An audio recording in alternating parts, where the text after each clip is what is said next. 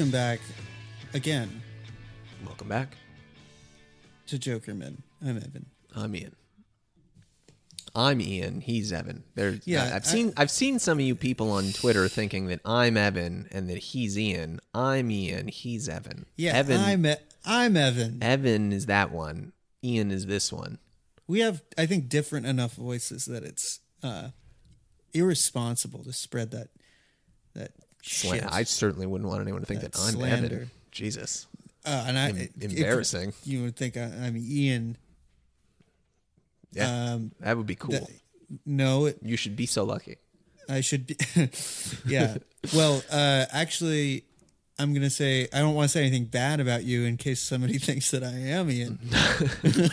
Shit. Good you point. you fucked up. Damn it. Wow.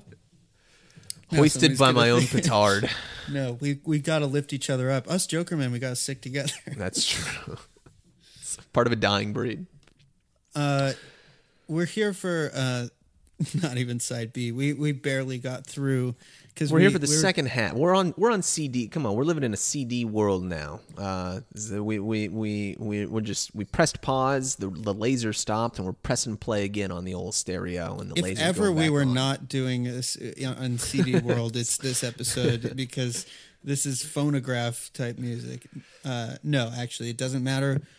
It doesn't matter what format you listen to this because these are songs that are eternal and make up the uh, These songs will the be just as good. of Amer- of American music. They'll be just as good when you're in the, the Facebook metaverse and someone is, you know, face fucking you with their uh, Shrek penis, and uh, this is like being blasted into I don't your- think you can do that on the on the Facebook uh, metaverse. Well, not yet, but just you know, just wait until folks kind of get their hands on it. It's, there's going to be some exciting stuff going on there.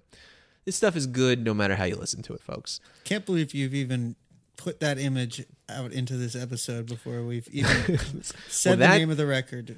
That Shadows is what the night. that is what Shadows in the Night is here to fight back against. It's it's here to fight back against literally just like all the shit you see every day. all the shit. The, you notice how you ever notice Ian that the world we live in now, like 2021, and how it's been for you know a long long time now. It's is- bad. It's really ugly. It's bad. Everything is. Do you notice that everything is so ugly that everybody has really shitty clothes on, and that everything is looks cheap, and there's really bright, fucking ugly screens and advertisements everywhere, and that even like really nice stately streets have stupid street art of like Mickey Mouse uh, or a fucking like an ad for like um I don't know, like Space Jam 5 on it, and everything just looks like shit. Yes. Have you noticed that? I've noticed. Don't you like, don't you enjoy there's like so much music, this record being the first of a huge swath of music by one of the greatest artists of all time, Bob Dylan. And it's music that has absolutely nothing to do with the shitty NFT uh, type world that we live in, and it's all about just stuff that is eternal, like feelings of love, remorse, yearning, and um, redemption. Don't I- you like that? I do like- is the case. I like that. That's that's good to me. That's what I like too, and that's why. Uh, I, well, you, one could say it's good music. And, uh, Mellifluous. Yeah, it's mellifluous. Suck a dick, uh, Chris, Chris Cow. Cow. I guess I guess we're not going to get him on the pod. No, I don't think so. But uh, you know, he did take the. I'm sorry. I'm sorry, Robert Christgau. He doesn't like when people say anything violent and dick based Right. That's right. to him. Uh, he seems to have taken off his negative review from his personal website of this album, where he said that that Bob he had the gall, he had the nerve to say that Bob wasn't mellifluous on this, and that he was pitchy or something like that. Bob's a hell of a lot more mellifluous than you are, Bob. He's smooth. And he is smooth as ever with the first song that we're going to talk about on this part two of uh, side B or whatever. Uh, Shadows in the Night from Jokermen. Autumn leaves. But before we get there, Come on. it's you everyone's favorite thing. Blow on the. We can't. We got. We got to wait. We got to wait All right. All right. until we get to the music. right. Into the music. This is this is how things are done. We're we're we're following the we're following the protocols here. Yeah, What a cover. it's a great cover. Um, Blue. it's blue. You've got these horiz- uh, vertical bars, rather. Um, yes. sort of as if to uh, uncover, like we were talking about. Bob saying the songs are not covers; it's more of an uncovering. These uh, these bars, these slats. It, I was gonna. Ju- I was just about to point this out. I never knew this. I was just just, about to point this. this. out, and you know what's another crazy thing? The Hub-Tones album cover here, with the bars, the nine bars, and the one that's sort of out of joint with the rest Yes. of them. I was just talking to uh, Matt Poulos, my uh, bandmate of uh, Dub Thompson fame, because our album cover for that is the same color scheme. It was called Nine Songs. There's nine bars and the exact same font and color of red. Wow, I never realized that.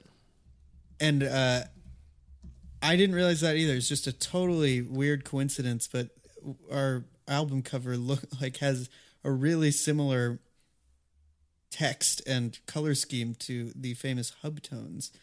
We're going really far afield right now, but um, uh, I That's what- actually had a I had a Comme de Garçon T-shirt with that Hub-Tones album cover on it. That's funny. Um, I Fancy, don't know. fancy lad. Yeah, I, I got it because I thought it was cool, and I think I was probably thinking about this um, connection in in the 2017 or whatever the fuck.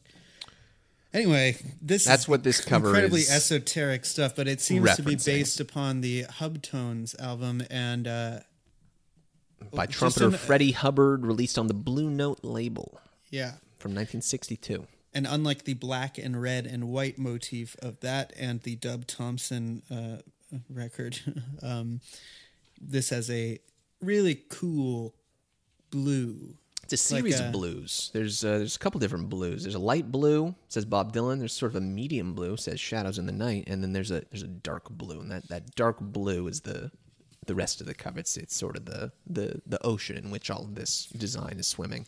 And there's I a very nice picture of uh, Bob. Yeah, it's a nice picture, Bob. I Looking actually, very thoughtful. I I was inspired and I got a blue hat today because I was thinking about it. Well done. I was at the store and I saw a blue hat. We can't we can't forget this. Oh, you the back cover where The back cover. Bob is uh is at a table with a bosomy masked woman, none other than.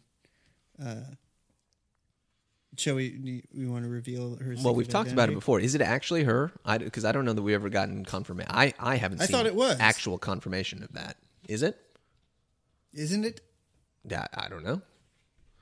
The The rumor is allegedly that it's Bob Dylan paired with the masked woman, the Meg the, White. the busty Yeah. one, Keep it up. the buxom Yeah. Rubenesque, one could say. buxom beauty, uh, Meg White, Um, she looks great. former bandmate of Evan's sworn enemy Jack White. Well, I I realized that I definitely like signed up for that uh, crock of shit. Oh, did you just Technically too late, but I mean, it was before the official release of that record, so I figured like, in what world would that be? Yeah, I mean the whole the whole thing was a little foolish. Yeah, th- whatever. I still haven't gotten it, and I'm probably never gonna get it anyway. Uh, uh, the bootleg discs. Very strong design, image, mood. just talking about her tits and very strong design. it's very it's very good design, very good photos. Oh, interesting. It's, it's, it's, uh, there's much much to consider here. It's um, so there's some sort of uh, you know classical beauty that I, I No, can't quite lay my finger on here. You certainly can. Literally, Uh, it's a great cover, great back cover, possibly better back cover than the front cover. And um, it's uh, it's very well. Uh, the whole thing is this whole it's- album the whole down thing to is the, is well. it's well it's well it's been well thought out it's it's it's, a it's the from the video from the picture of bob from the album design from the sound of the mu- it's all this is just such a nice it's so nice such a nice little nice little thing i love it the whole I thing. love it too, and and as I said before in the last episode, that the opposite thing happened when, like, you know, some people might think after he did this you know, and then he kept doing it like, oh, this is more of that. But I actually respect every one of these records more and more the more he did them. Right. Like I like that he stuck to the bit because if it was just a one-off, then I, it then it might feel even a little hokey. Even though it's nothing about this record is hokey, everything about it is fantastic. Right. It would feel a little disappointing, like uh, that was just like a little detour. If it had just been this one as a sort of one-off, it would have been, I think, relegated to the realm of the curiosity as a curio, Sure. Yeah, I see what you mean here. And I it's something that he really spent, like, thought about, invested himself in, It, you know, yeah, cared he about. invested in it. He he was bullish on uh, 40s music. um, Should also be noted that a lot of this stuff made its way into into the the live shows around this period of time, and still is there up until Well- this very melancholy mood has been one of the hits of the uh, which is not on this record, but you know is We'll get is to on the that next, later. Yeah, we'll get to it. The, this this material began to compose a you know a not insignificant amount of the the songs that were actually being played live live in show and concert. As we That's love, right. uh, I, well, I saw say. one of those shows, but um, maybe that's something we can talk more about later. But Right. I did see one uh, of those shows that was heavily filled uh, with this with the standards. Well, that Anyway, could be good right. stuff to uh, talk about next time. Let's, uh, without also any further a, ado. a friend of the show, uh, Matt Crafting, has an incredible uh, little connection to a certain song uh, that we'll get to next time, I guess.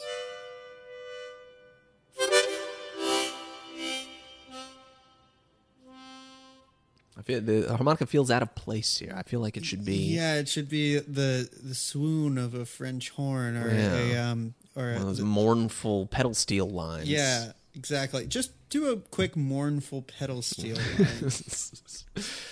Uh, if anyone out if anyone out there can do that for us, do it. We'll send it to us. We'll plug it in uh, in the next uh, episodes because we've got we got more of this to talk about. oh yeah, folks. we sure do. autumn leaves. autumn leaves. Mm. you know that autumn leaves start to fall. I was walking around today. Autumn leaves everywhere. Listening to this song, autumn leaves fall. It's Same. it's great. You know, I, I saw Yo La Tengo uh, do their Ha- Hanukkah show. One of them. I wish I could have. I, I would have. Next time, I want to go to like as many as I can go to. Yeah, they're so good. It's not just that they're so good; they are the best. No, the Hanukkah shows uni- are specifically so good. They're like variety yeah, shows. but uh, they're the best band in the universe. Uh, and they played on the night I went. Lucky me, they did play two Dylan covers. For and your before birthday. They, yeah, on my birthday. Before they played um, "Love Minus Zero, No Limit," uh, Ira in- introduced it as a. Um, uh, now we're going to do a seasonal number. no, Yeah, isn't that nice? yeah, that is nice. That is kind of an autumn song, isn't it? Yeah. Speaking of uh, autumn leaves, Yeah, the other song was "Going, Going, Gone." By the way. great pick. So So- great. Uh, Autumn Leaves. Dylan talks about this in that AARP interview, doesn't he? He's Yeah. like, He, this well, he song talks is- about because Clapton did one of these apparently, and, and he says something along the line, you know, you know, thank God for the blues and so on. Thank God. Yes, um, thank God for the blues. was, uh, but he um, he says something in here about like Clapton's version is good, you know, it's whatever, it's nice to hear him do it, but like he's not, he's not. He's not doing it for the right reasons or something. I, I probably should have pulled this quote exactly, but but he says something like because because apparently the Clapton version, which I haven't heard, I'll you know say up front.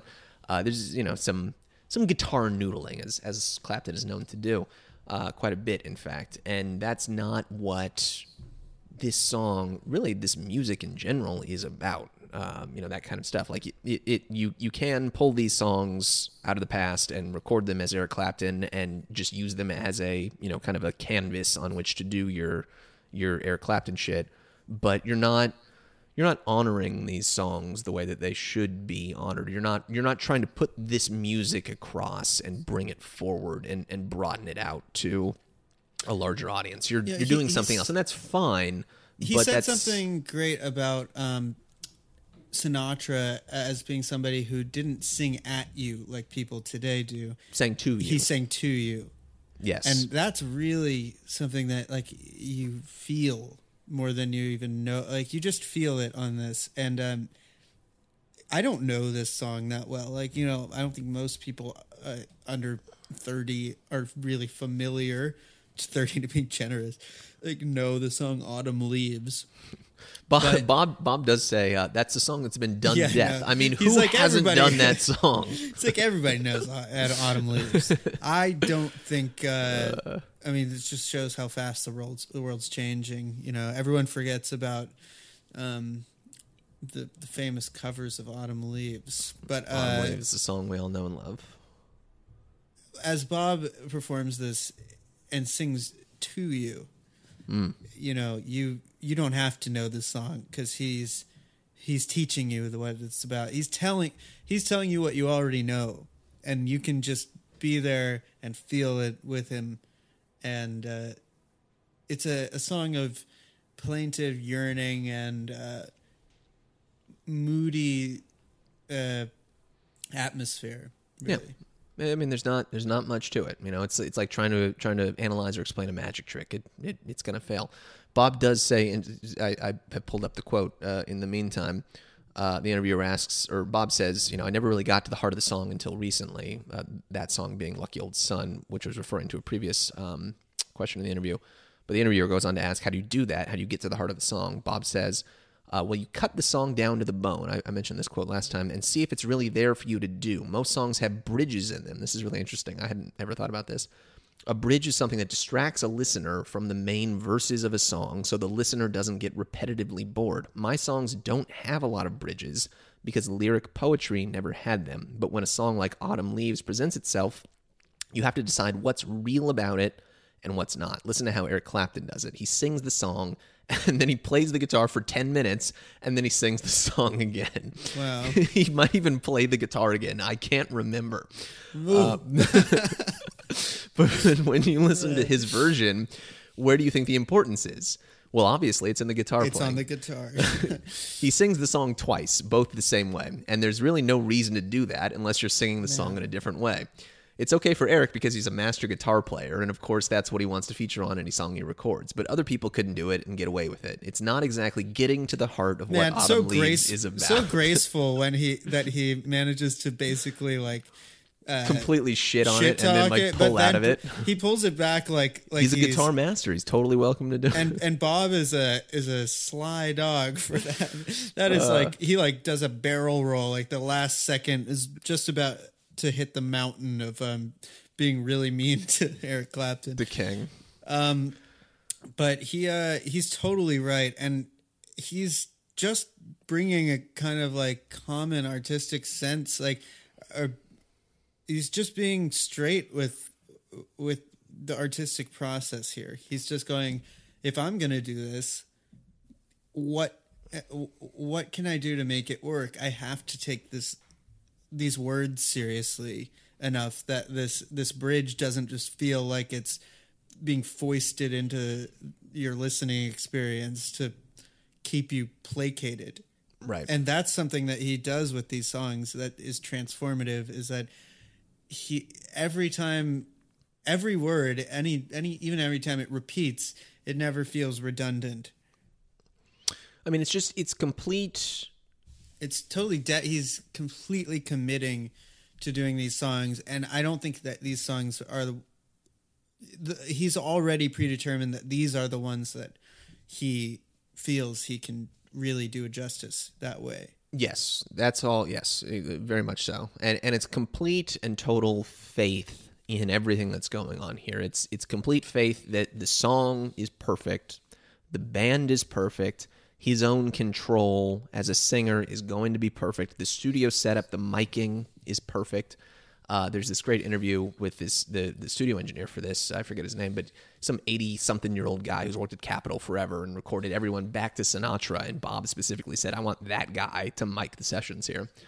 Um, he said he brought uh, out all this old old uh, equipment Oh yeah, old equipment, exactly. And this is this. I think when Rado was on, he was talking about you know there are there are situations where Bob has mentioned like he doesn't want to see the mics. This guy said this is this is one of those sessions. The guy said Bob didn't want to see any mic besides just the mic that he was singing in six inches away from his face. Yeah. So he had to do some crazy shit to get everything to sound good. They they recorded this album without any headphones on. Everything was just live in the room, exactly the way that Bob wants it to be.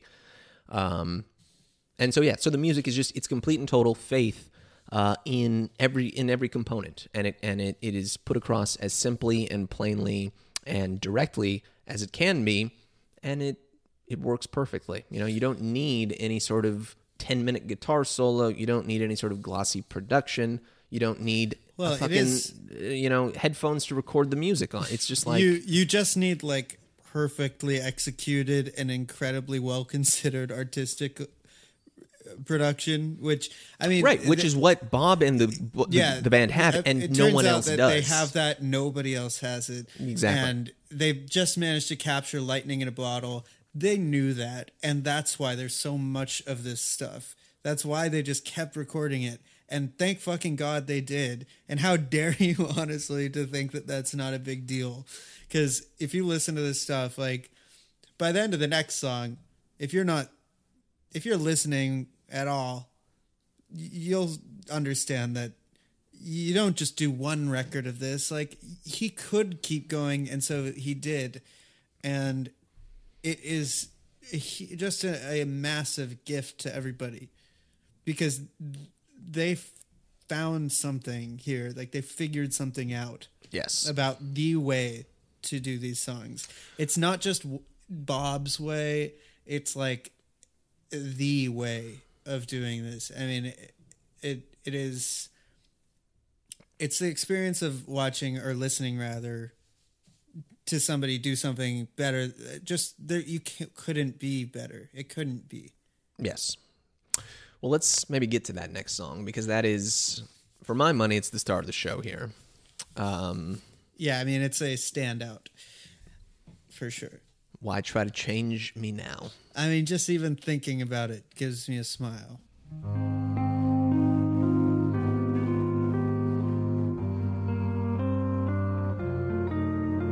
Man. If there's a single song on this record, I think that captures the mood, the spirit, the sense that you want to capture, that Bob is trying to put across. Just this, just even the first verse of this song, Why Try to Change Me Now, which starts so simply, so like, I'm sentimental, so I walk in the rain. He's a real Gatsby Welles. It's so good. I've got some habits even I can't explain. Could start for the corner, could turn up in Spain, but why try to change me now? you didn't get that reference, did you? Uh, is, isn't it a reference to people like thinking that? Uh, Gatsby Welles is the uh, main character from A Rainy Day in New York. Oh God. He likes to walk in the rain. He's different. Okay, He's- we've he's we've had we've we've we've done we've done enough of that recently. Happy birthday. No, no, no. We're gonna we're gonna bleep that and po- I'm I. Uh, what were you saying? It's a perfect song. Every verse is perfect. Bob's delivery here, I think, is my favorite delivery on the entire record because it's like he's barely even singing. Like these these these words are just like in the air already, in the ether, and he's just kind of pulling them into this kind of dimension that we're able to to to hear them in, if that yeah. makes sense. Yeah. No, I, that is kind of the best way to talk about this this stuff. It's you have to meet it halfway with your imagination to use a phrase I guess is something that I've been finding myself using to to talk about some of these records lately. Like you got to kind of bring a little bit of yourself to it. Assume that there's something here for you, something to get out of this and just like notice that it's right there that it that sometimes sometimes these songs are like so straight up that the best way to you have to actually relax a bit to just really get it. And You know what you need to do? You need to just put it on. you need to put it on. This is put it on. I mean that my favorite uh, line in this is when he goes, "Cigarette ashes, there they go on the floor." On the floor. he's just I'll go away weekends, on, you leave know, my keys in the in door. The door. I don't even know what that means, but I oh, love you it. don't know what it means? It means he's he's absent-minded. He he's like gonna he left his keys in the see. door I and see. he's just I, like I couldn't tell if he was wanders trying to like let someone stay in his apartment No, while he was no. town or something. See, you're not even you're not relaxing enough. You're you're not getting in that. That's true. he's he's uh he's talking about how he he doesn't this song is is really you know we could read more into it like it, why does it speak to bob it's kind of the most gentle expression of the type of song that goes i'm a rebel i don't fit into society this is the the rare song where it's like that but it's it's from this kind of zen like perspective of um and romantic perspective at the same Absolutely. time, which is just such a special type of song. He's he's talking about how, you know, I was always your clown. Don't Well, you this- remember the, this- that the- refrain? Yeah, the, the the way that it ends, I was always your clown, incredible. But this third verse like sounds like a ver- like it it sounds like it speaks directly to Bob himself. Why can't I be more conventional? Yeah. People talk, people stare, so I try. But that's I not for me because I can't see my kind of crazy world go passing me by. It's you know that's that's his entire life, and Yeah. Why can't I be more conventional? people Bob talk, people stare. to be conve- more conventional at various times, Exactly. and it doesn't. It never works out. People are always making something out of uh, him being conventional, you know. And this song, it's just like being at peace with it, with himself. It's so beautiful. It really is. And yeah, the like it's so like you like I almost feel indecent like even listening to this music. Like I feel like I'm peeking behind the curtain like too much almost. And and it's like irresistible to me to get that. But like there's you can even hear on this song towards the end, uh, I think in between the two, don't you remember I was always your clowns? Um, like you can hear Bob kind of like like sniffle a little bit into the mic. Like it's so it's so just like unmediated, just direct in the air, in the room, into your ears. That like you can you can hear the guy breathing and kind Yeah, of like well- twitching his nose. Like it's There- unbelievable. There's that thing just- that uh, I think Matt Crafting said it on the last episode that Bob doesn't always talk about himself directly, but he does. It was either Matt or um, Josh said. Yeah, I think Matt said it, yeah. talks, but he does reveal himself through tropes. Right. And if you understand that about Bob Dylan, then you will understand that these songs are some of the most intimate and direct expressions of who Bob Dylan is as an artist that you can ever hope to get. And it's like it's like when somebody changes their name in a, in an autobiographical story just you know but you know it's them it's like just this paper thin membrane and these words are just kind of like you know they exist for bob to fill in with everything that is real and is immediate and is true about his experience and it also uh, happens to apply to you because it can't not i mean this is just Right. stuff that um is is universal but is also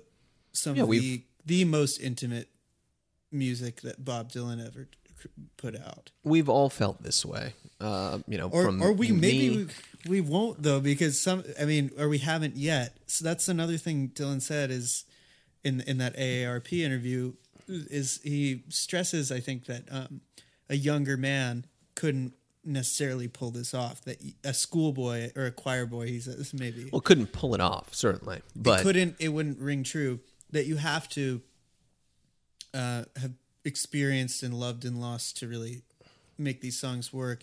Right. We will all feel that way, and a, a fascinating tidbit that you learn reading that interview is that Oh, right. in 1978, Dylan wanted to do a record like this. Or Yes. Of of this this type of material, Columbia wouldn't uh, pay for it or put it out, and so he passed on that idea f- and instead put out a little record called uh, Street Legal. Street legal. Incredible.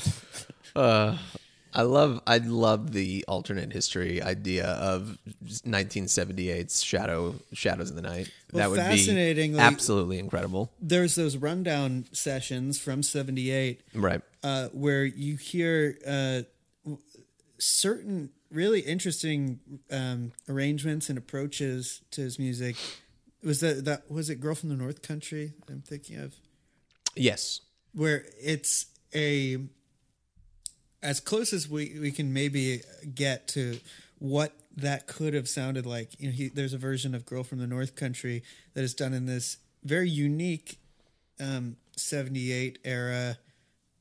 A very soft, vibey, kind of Uh, yeah, like Mellotron organ sort of thing. where he's covering a song that's you know one of his own sort of standard type songs Right.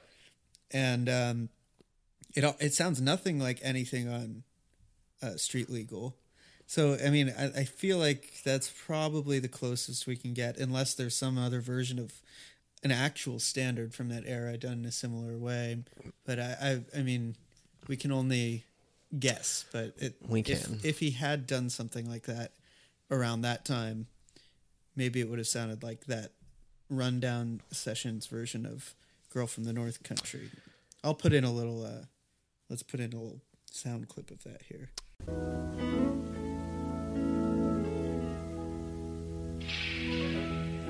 If you're traveling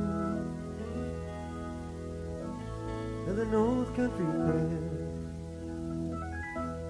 where the winds hit heavy on the borderline, remember me to one who lives there. She once was a true love of mine.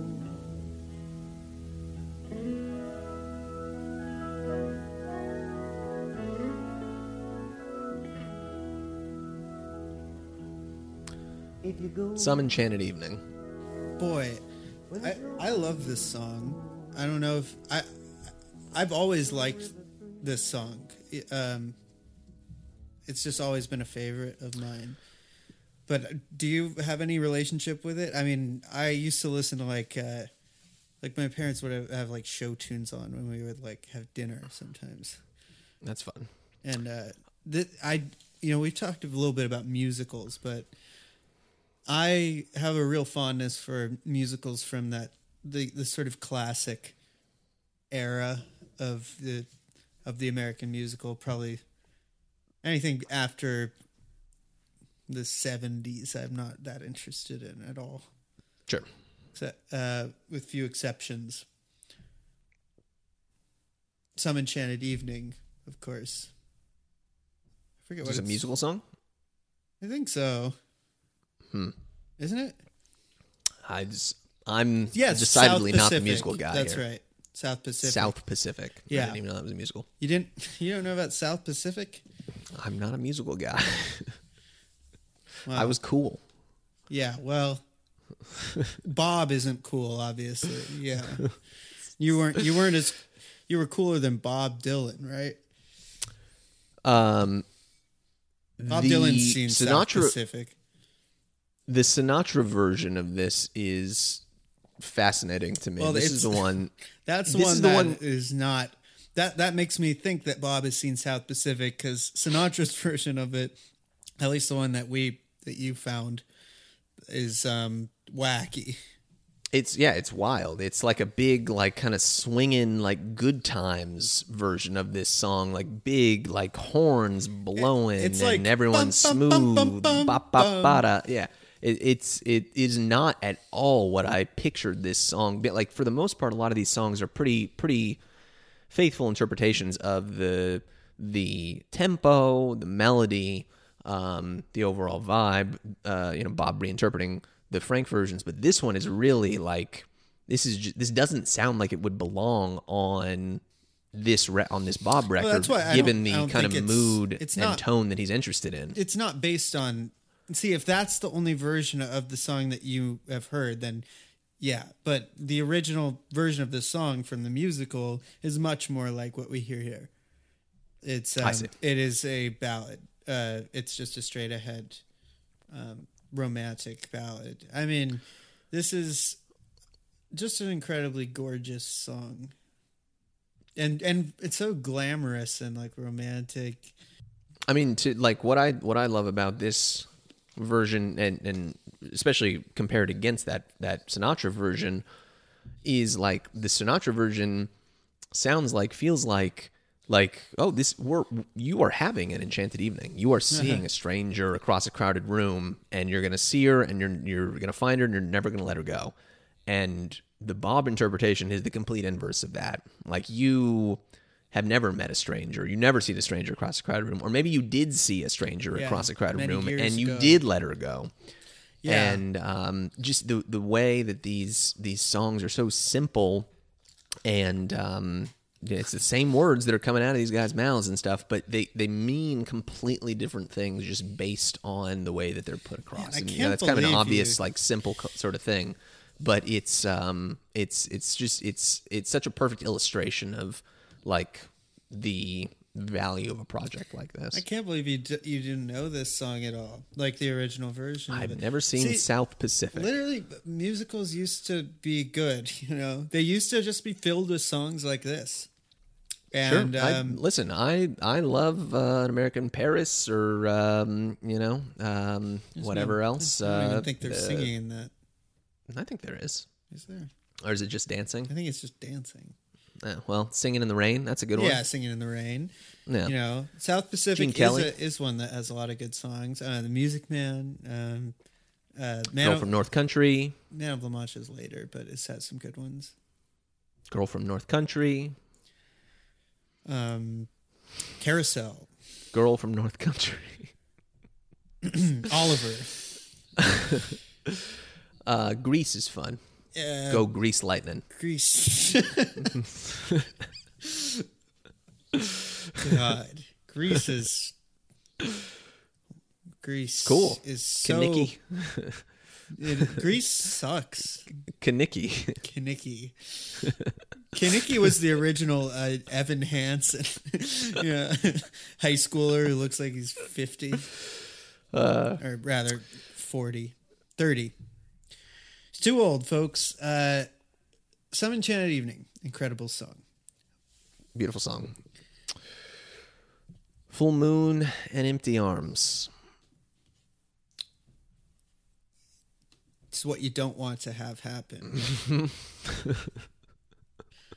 this, this is exactly. you'd rather have a you'd rather have an happen. empty empty moon or you know new moon, no moon, and full arms. Forget that's, that's the much moon. You want to have full arms. full arms. That's what I'm saying. empty arms. This is Bob's actually sings this whole song with his arms like a donut in front of him, you know, holding them out, Mm-hmm. like he's hugging an invisible person, and he's has his eyes closed and his arms are out in an o, an oval shape, an Right. O, and he's going. Um, and he's singing the song that way, and they actually had to move the mic uh, just to accommodate that.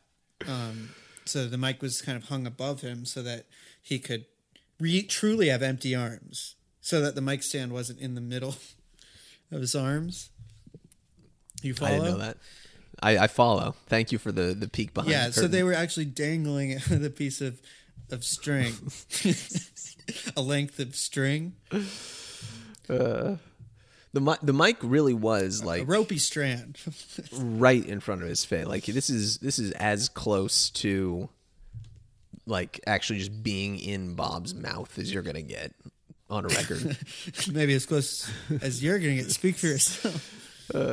this um this this interview with the um the uh, recording engineer uh, Al Schmitt Al Schmitt Cut that part out. Al Schmitt uh, who was 84 at the time. Discography extends back 60 years, includes retor- recordings by Duke Ellington, Henry Mancini, Sam Cooke, Ray Charles, George Benson, Mancini, Boom Boom Mancini. Boom, boom, man.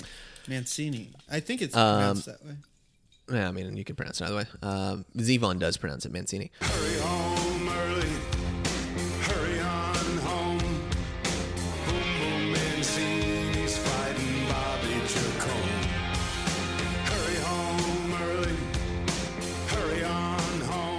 Uh, Diana Krall, most recently Neil Young and Bob. Anyway, this guy, old head. You know, Dylan Um, covered that song, Boom Boom Mancini.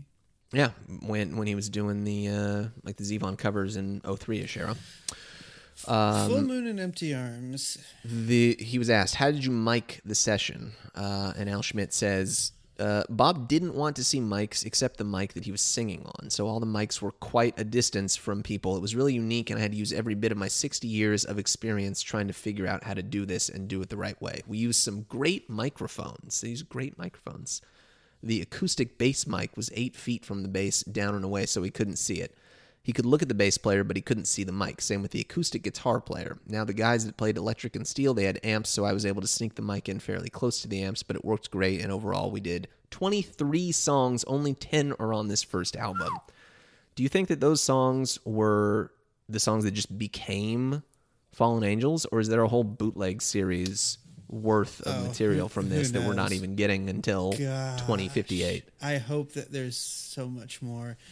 You know, it, it occurs to me when we were talking about Dylan's, um, you know, not wanting to see those mics, that uh, it probably translates pretty directly to his um, not wanting people to be on their phones at the show. It, at least, Right. I would guess that it's it's a similar attitude, and uh, I found myself at at the last show I was at at Yo La Tengo, feeling kind of like I really don't like people on their phones at the show, and uh, I'm really glad that Dylan, you know, with his jack-booted thugs, like enforced that um, because it was uh, the right move ultimately. That that show, th- those shows have an atmosphere, and it's about not being on your fucking phone.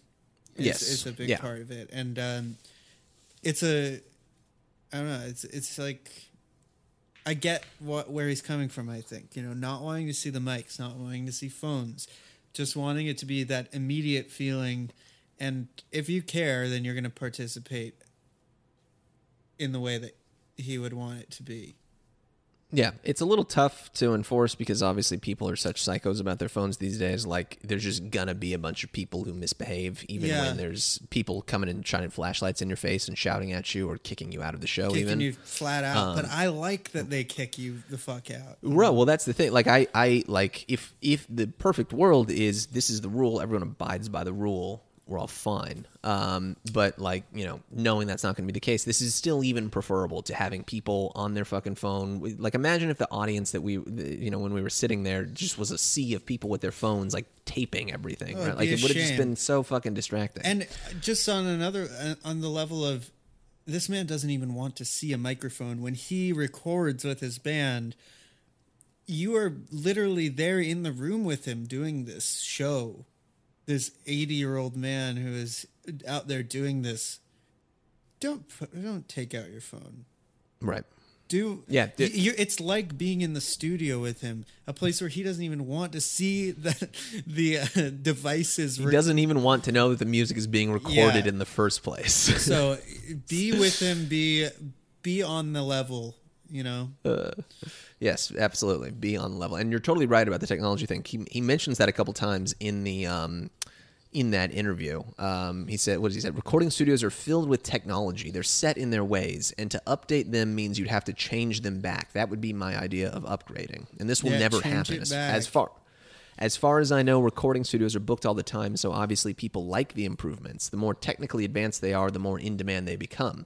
The corporations have taken over even in the recording studios. Actually, the corporate companies have taken over American life most everywhere. Go coast to coast, and you'll see people all wearing the same clothes, think, thinking the same thoughts, and eating the same food. Like you were saying, everything looks shitty.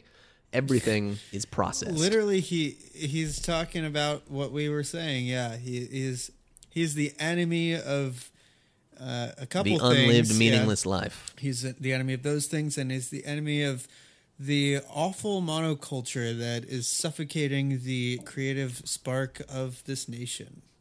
Yes. Yeah, I don't think anyone could uh, say it better than Bob does here. Technology is mechanical and contrary to the emotions that inform a person's life.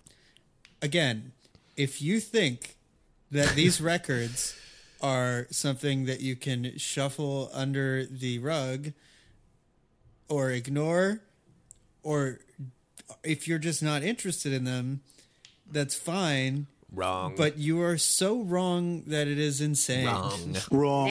You are you are siding with uh, everything that sucks and is shitty and temporary. We're calling you out. And Robert Christgau, I cannot believe that you think that. I cannot believe that you think that this is um, anything less than uh, crucial American recording mu- recorded music. So Come on the podcast, Chris Well, Gow, welcome- and defend your take for this album that you probably listened to like maybe two times and then just like went and had breakfast. I mean, we've been so wrong about things in the past, but thankfully we have gone through enough of, of hearing ourselves be really wrong that at the point that we got, got to these records, I'm very thankful that we went chronologically for this reason. We're not going to make that mistake. This stuff is Right. gold.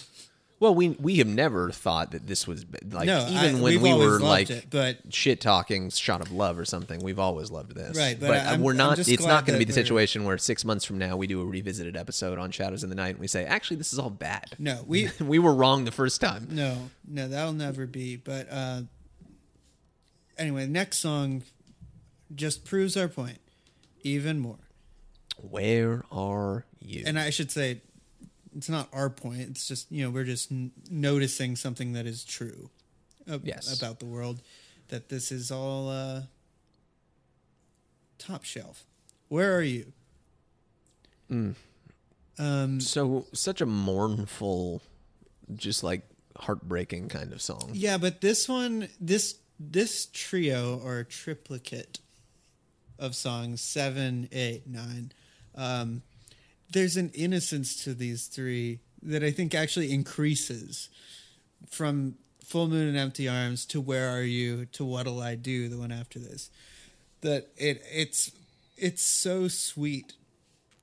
And uh Full Moon and Empty Arms, like you can actually think of it as like even one scene of a film where after this this enchanted evening where he lets her get away, then he's sitting there thinking about how he's alone. The, then where are you is just an extension of that feeling. Um, but there's kind of this stunned uh, sadness.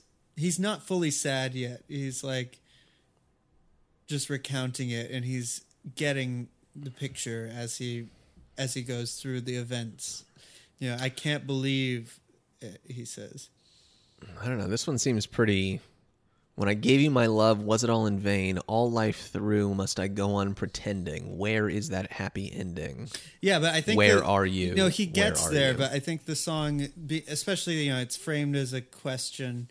It's kind of just has this open, wide-eyed thing that that is very touching. It's like, why are you not? Here? Why are my arms empty? This, uh, uh, th- to me, this is we're sliding towards just like black, like just regret, emptiness, misery, pain. Uh, at this point, full moon and empty arms. I'm with you. Is, is a little we're a little steadier, especially after some enchanted evening.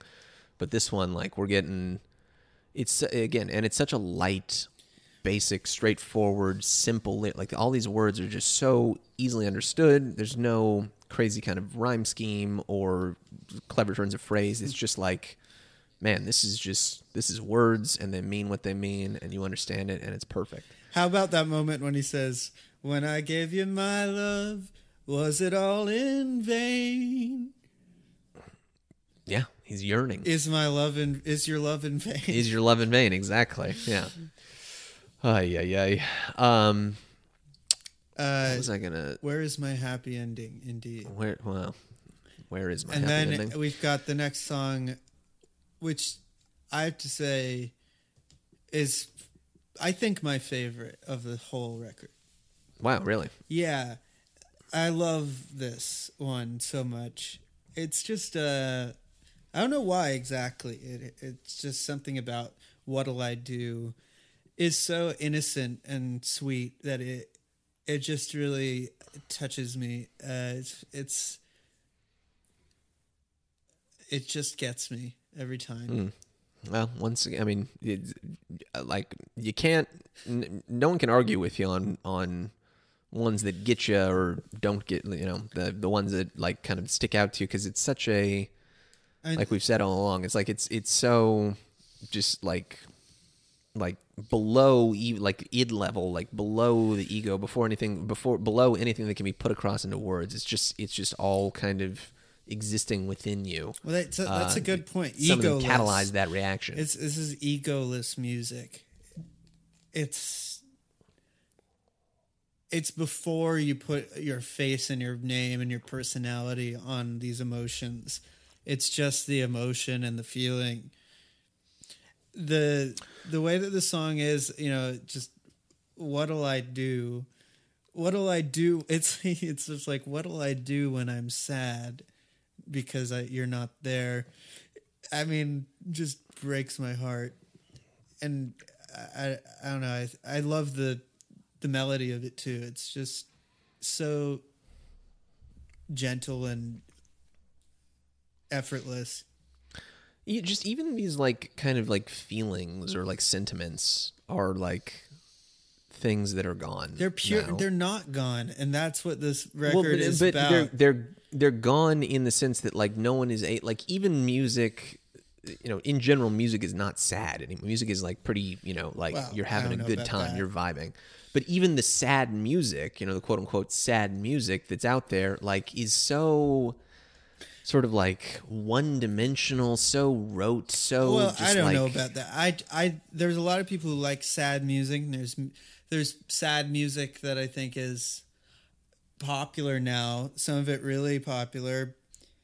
Uh, like what I'm not going to name names, but I'm, I'm not we- even we, saying we don't need to we don't need to cast No, no, aspersions. not- I, not just, I literally bad, can't think of like popular sad. I mean, music. I'll say the Phoebe Bridgers record and and but that's and not. Like, I'm talking like Taylor Swift Yeah, and, like Taylor you know Swift. Adele and yeah, but kind of and. Adele. I mean, I don't mean to just talk about women here. There's plenty of men who are doing who make you know in the national for God's sake, but you know there, there's that's a lot of sad music, but it also it you know I think there's a, just an assumption that you have to figure out a new way to be sad. You have to write lyrics in a way that are are sad in a new and fascinating way, and that's what you get points for these days.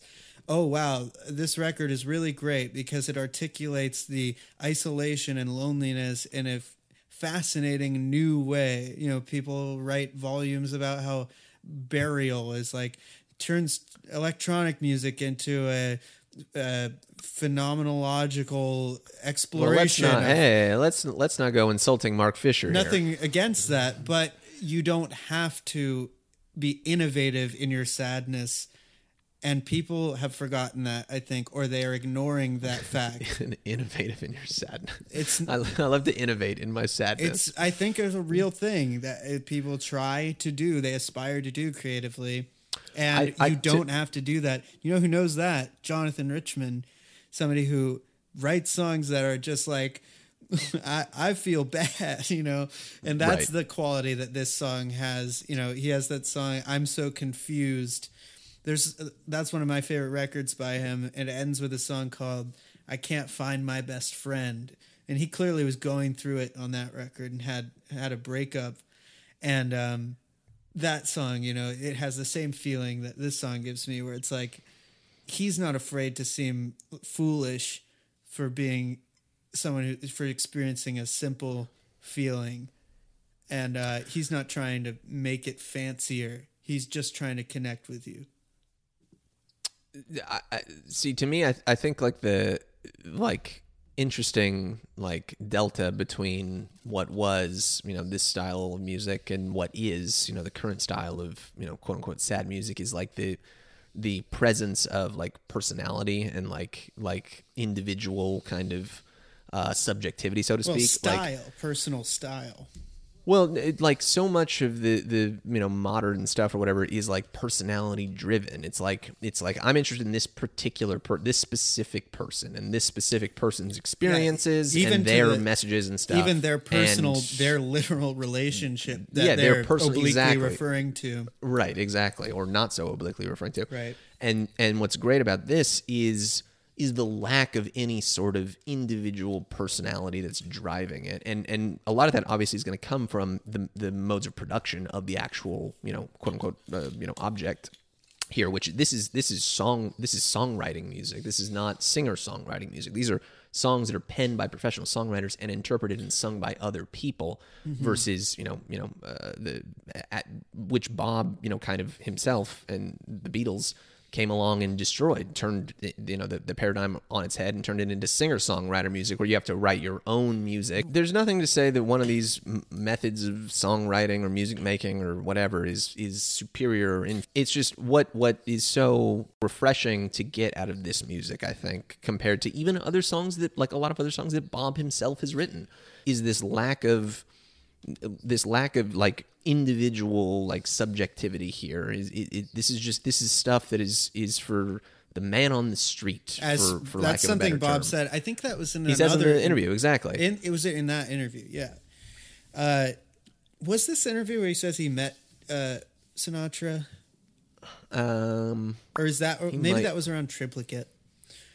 I don't know. I mean, he talks about meeting Sinatra Jr. in um, Chronicles. I don't think know did he- because there's the one where he talks about how Sinatra said we both have blue eyes. But, Blue Eye. That's right. Yeah.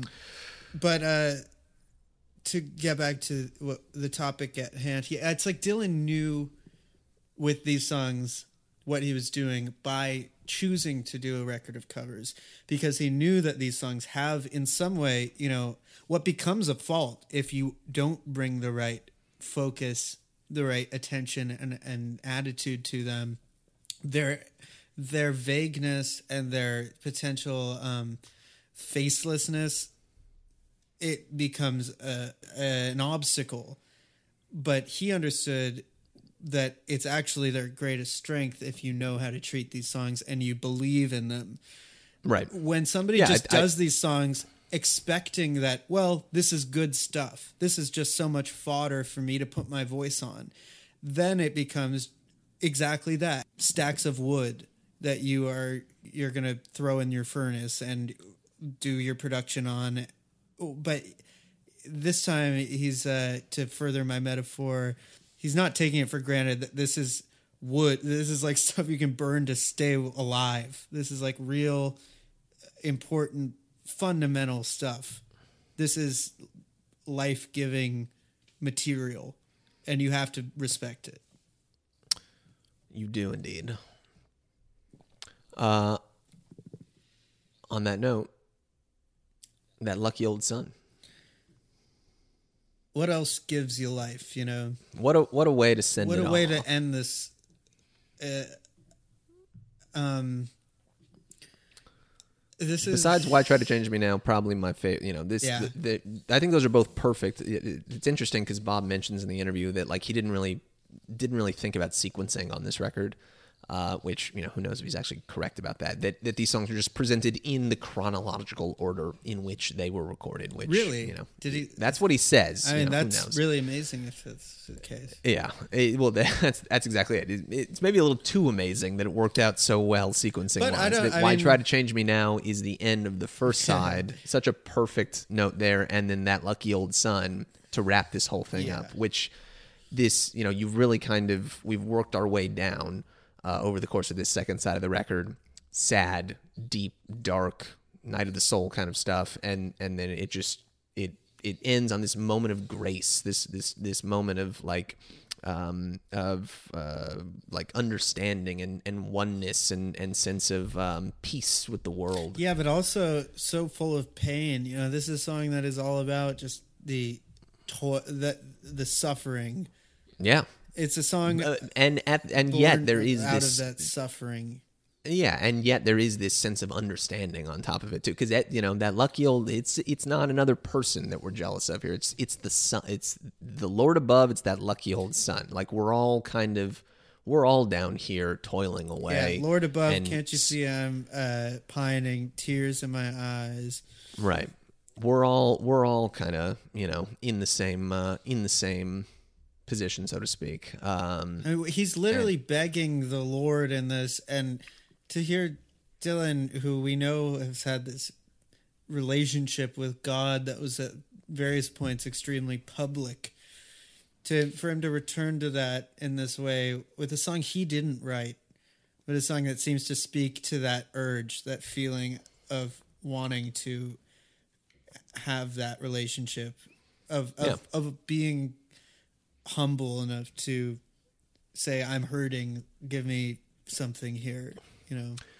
Well, it's it's ultimately a, a, a hopeful song too, because you know it, it acknowledges you know I'm out on the job, work like the devil for for my pay, but towards the end we get uh, lift me to paradise, show me that river, take me across, wash all my troubles away, like that lucky old sun, give me nothing to do but roll round heaven all like we're looking forward to the future here, and it, and it's it's a it's a like a um, a sense of acceptance to uh, with regard to this you know kind of fucked up world in which you exist at the moment. But we're hoping even, even hoping against hope. It's probably not going to work out I but mean, we're it's still going to it's hope. faith that there's.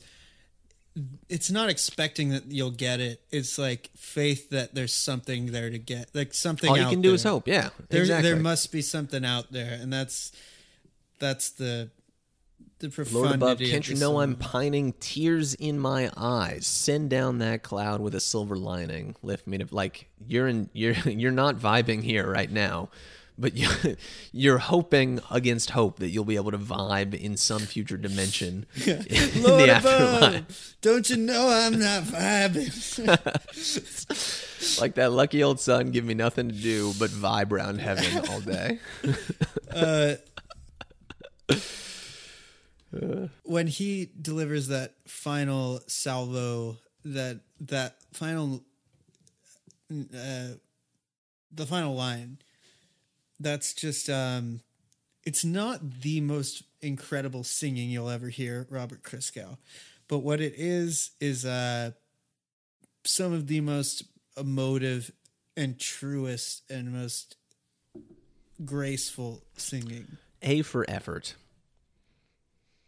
I mean, uh, It's as it's as just kind a of for it's just great. I mean, I I feel like when you hear it, it's like hearing somebody hit a high note that is f- fantastic, even though it's not exactly like a, a, an Olympic feat. It's just emotionally, it is. Yeah, it's it's it's as out there or as big as Bob goes, you know, as a singer on this entire record. And and again, it's perfect that it wraps up this whole album with, and it's perfect that that, comes at the very end of this song. Like this song really kind of builds uh, to this crescendo here at the end, and the combination of that voice, the horns also we should note. Like this song is real. Like the, the horns really come through on this song more than any of them. I think. Like this is the one that sounds the horniest, uh, for lack of a better term. Horny Bob Yeah. returns. Um, I don't know. It's just such a. It's just such a nice. It's not. It, it's good. mu- It's mellifluous. It's good music. It's. It makes me. It, Bob Bob It's, Dylan music uh, makes you feel good. It's. It's uh, uh, great music. it, is what what, it is. you know. It, all of the all of the the truisms and catchphrases in the Jokermen toolkit at this point, I think, can uh, can be applied here. And that way that it pauses before give me nothing to do you know like that lucky old sun everything cuts out for a second Give me nothing to Hmm. do. But roam round heaven all day. Three stars. Um, three stars Better than Tempest. better than tempest Wow. I was just saying that to get a rise out of you, and here I you mean- go agreeing with me. not fair because it's you know comparing an original to a non-original but i mean i consider this record to be something people will look back on at, as one of the great records in the in the sense of a, rec- a record a Yes. a record of American music. This is important, and it's. I do. Yeah, I'm with you on that. I think we that should, this is future, like send this into space level stuff. Like if Yeah. you're gonna fucking put a golden disc into um, the abyss of and cold reaches of space, uh, you know, do this one. Yeah. It, it, it, this is one that I really think is only going to grow in stature over time, and and really maybe maybe only this one, maybe not the next couple. But Maybe we'll get not to that the when they next come couple, through. but uh, if you Uh, like this but- one, uh, yeah, we're you know, planting our flag now. Like this is this is one for the books. This is one for the ages. Get on it now. Like this is this is the good shit. This is the important shit. It's Yeah. just as big as Tempest. It's just as big as Rough and Rowdy Ways. You know, it's It's as Bob. good. It's as big as like a Rolling Stone. this is. as earth shattering and uh It's not earth shattering. It's just the earth. If you like, if you've ever liked anything about life, uh, you'll. yeah if you like uh, how many of y'all out there like carbon how many? and, how, uh, how many y'all like uh, trees? How many of y'all like like birds and the air and the feeling of being alive? Uh, you'll probably like shadows in the shadows in the night by bob dylan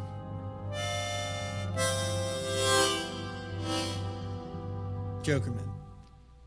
Up in the morning, out on the job, work like the devil for my pay. But that lucky old sun has nothing to do but roll around heaven all day. fuss with my woman, toil for my kids, sweat till I'm wrinkled and gray, while that lucky old sun has nothing to do but roll around heaven all day. Good Lord above, can't you see